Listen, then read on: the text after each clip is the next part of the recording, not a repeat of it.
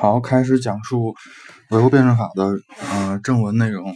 那么，先是第一，首先呢是嗯第一章，那么哲学基本问题的第一个方面。嗯，那么这一章呢分两节，那么第一节呢是唯物论和唯心论的对立，第二第二节呢是。唯物论与唯心论对立的社会阶级根源和认识论的范畴。那么第一部分第一节，也就是相当于是从这个物质论的角度去看唯心论和唯物论的对立。第二部分呢，是从认识论的角度和这个意识形态的角度去看唯物论和唯心论的这个嗯对立。那么因是因为从篇篇幅的这个角度来看的话。那么今天呢，主要是这个讲两点。那么第一点呢，是划分哲学上两大派别的标准和这个唯物论的根本论纲。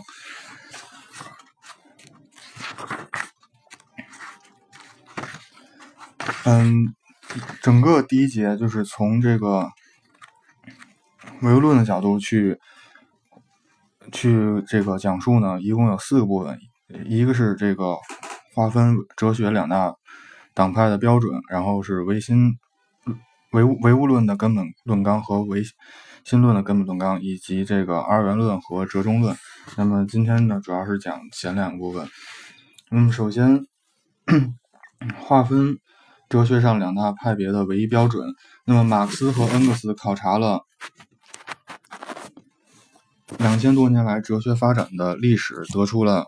结论。那么，全部哲学，特别是近代哲学的重大基本问题是思维和存在的关系问题。那么，这这句话呢，出自于恩格斯的这个《路德维希·费尔巴哈和德国哲学的终结》。那么，在马克思·恩格斯选集的第四卷第二十二百一十九页。那么，用其他术语来说，就是精神和自然、意识和物质、主观和客观的关系问题。那为什么不是别的问题，而恰好是思维和存在的关系问题成了全部哲学的基本问题呢？嗯，一共有三个原因。那么，第一呢，作为社会意识的一种特殊形式的哲学，与其他各门具体。科学不同，它的任务不在于研究特殊领域的特殊规律，而在于研究整个世界的一般规律。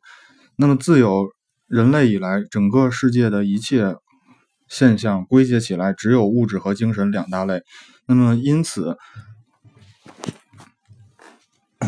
两大类现象之间的关系，就成了一个问题。那么，就成为一切哲学必须首先回答的最基本的问题。那么，第二，哲学上其他一切问题的解决都是可以，都是以如何解决思思维与存在的关系为出发点的。那么，随着对于这个问题的回答的不同，对于其他问题的解决途径和结论也就不同。那么，第三，唯物思维与存在的关系问题，也是人们一切实践活动中的基本问题。那么，随着对于这个问题题的回答的不同，人们对于认识世界和改造世界的态度和主张也就不同。任何一个哲学派别，为了贯彻他对于现实世界的态度和主张，为了按照他的原则来说明世界和。改造世界就不能不首先阐明他对思维与存在的关系问题的见解。那么，可见思维与存在的关系问题之所以成为全部哲学的基本问题，并不是什么偶然现象，并不是什么人随意规定的，而是由哲学本身的特殊性质和人类认识史的发展规律所决定的。那么，从这里的话，就是人的一切。实践都其实是在认识世界和改造世界。那么，首先，如果认识当做是一个动词的话，那么认识本身就是实践。那么，通过这个实践的认认识的这种实践，然后呢，去了解这个客观世界，然后再依据这个认识去改造世界，去利用这个自然界，然后为这个人类发展。那所以说，这里就是这个思维与存在，在这个第三点，就是思维存在是一切实践活动中的基本问题的一个这个阐述。那么，实践与存在的关系，这个哲学上的基本问题包括两个相互联系着的方面。第一是思维与存在何者为同一性的问题，也就是说，是思维决定了存在，还是存在决定了思维？那这里就有什么？有反应论啊，有这个。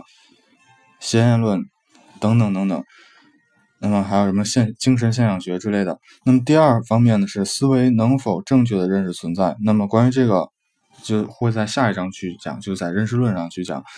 嗯，那究竟是先有存在还是先有思维？究竟是存在是第一性的问题，还是思维是第一性问题？究竟是？存在决定思维，还是思维决定存在？这就是哲学基本问题的第一个方面。随着对于这个问题的回答，一切哲学就分为两个派别、两大阵营。凡主张存在是第一性的，那就是主张这个存在决定思维的，就是唯物论的阵营。那么，凡是主张思维是第一性，因而主张。思维决定存在的属于唯心论的阵营。为什么哲学上的派别只能按照这两个标准去划分，而不是按照别的标准去划分呢？这是因为思维和存在问题是全部哲学的最高最基本的问题，而思维与存在何者是第一性的问题，又是这个基本问题的首要方面。就是后面会后面在讲这个对立统一规律的时候，会讲这个主要矛盾、次要矛盾和矛盾主要方面。这里就大家会会对这一段话有一个更好的理解。就是 为什么首先是最最高的最基本的问题，然后又说是这个问题中的基本的首要的方面。这里就强强调这个这个主要矛盾和次要矛盾和这个矛盾的主要方面。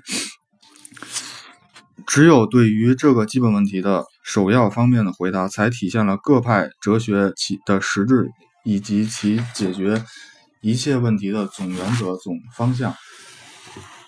哲学史上的事实表明，各派哲学之间的异常复杂的斗争，归根到底总是离不开这个问题。那么，尽管各派哲学的差别极其纷繁，然而只是在对思维与存在何者是第一性。这个问题做了一个，就是结论相同，但是方法不同的一个一 一个一个这种回答。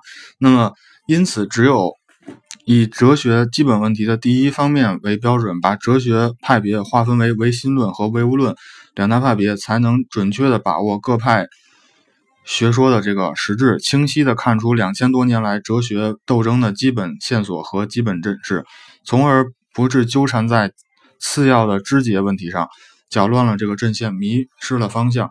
那么，马克思主义的创始人第一次把思维与存在的问题规定为哲学的基本问题，并把这个问题的第一方面规定为划分哲学上两大派别的唯一标准，指出哲学的历史就是唯物论和唯心论两军对战的历史。对于这个科学的。解释哲学的历史和正确的指导现实的斗争都不具，都具有不可估量的意义。马克思主义以前的哲学家从来没有真正的找到和明确的指出划分哲学派别的基本这个正确的标准，而现代资产阶级的唯心论者为了掩饰自己的唯心论，更故意回避这个问题，把马克思主义已经明确提出的这个唯一正确的标准弄乱。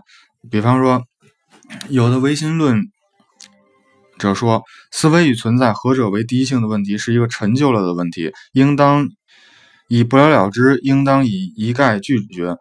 他们以种种新名词、新术语混淆唯物论与唯心论的界限，标榜所谓超越唯物论和唯心论的新的哲学。另外，还有一些唯心论者虽然承认唯物论与唯心论两个。